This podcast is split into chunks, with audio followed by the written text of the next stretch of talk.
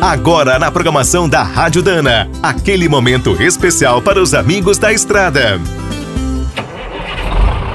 Está começando mais um minuto do caminhão. Fique por dentro das últimas notícias, histórias, dicas de manutenção e novas tecnologias. Em 1979, o mundo enfrentava a segunda crise do petróleo. Aqui no Brasil, o governo apostava em novas fontes, a começar pelo álcool. Também foi criado um grande programa para incentivar a produção de biogás. Seria gerado a partir do lixo urbano e das sobras agrícolas. Muitas cidades e fazendas aderiram. Em São Paulo, a prefeitura teve uma frota de ônibus a gás, em parceria com a Mercedes-Benz. Nos anos seguintes, a cotação do petróleo deixou de assustar e os projetos foram sumindo. O Brasil perdeu uma grande oportunidade. Vários países seguiram investindo forte no biogás e até criaram novas fontes de geração, como as estações de tratamento de esgoto. Agora, com os preços dos combustíveis nas alturas e os problemas do aquecimento global, o governo decidiu ressuscitar o programa.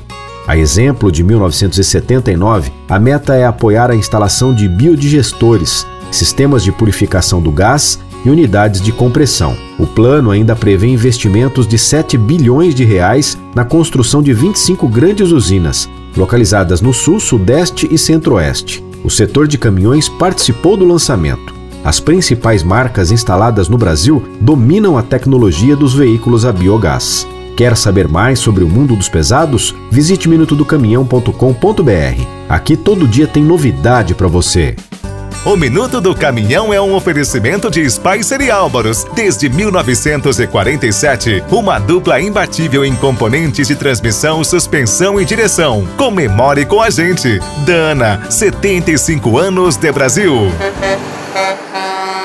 Agora o Minuto do Caminhão também está no app Cargo, o aplicativo com tudo que o caminhoneiro precisa fretes, peças, classificados, financiamentos, seguros, promoções e muito mais. Você precisa conhecer. Visite o site appcargo.com.br ou instale direto na loja de aplicativos do seu celular. Com o app Cargo na boleia, você fatura mais e roda tranquilo. E quem é do trecho já sabe, para ficar bem informado, a Rádio Dana é sempre a melhor sintonia.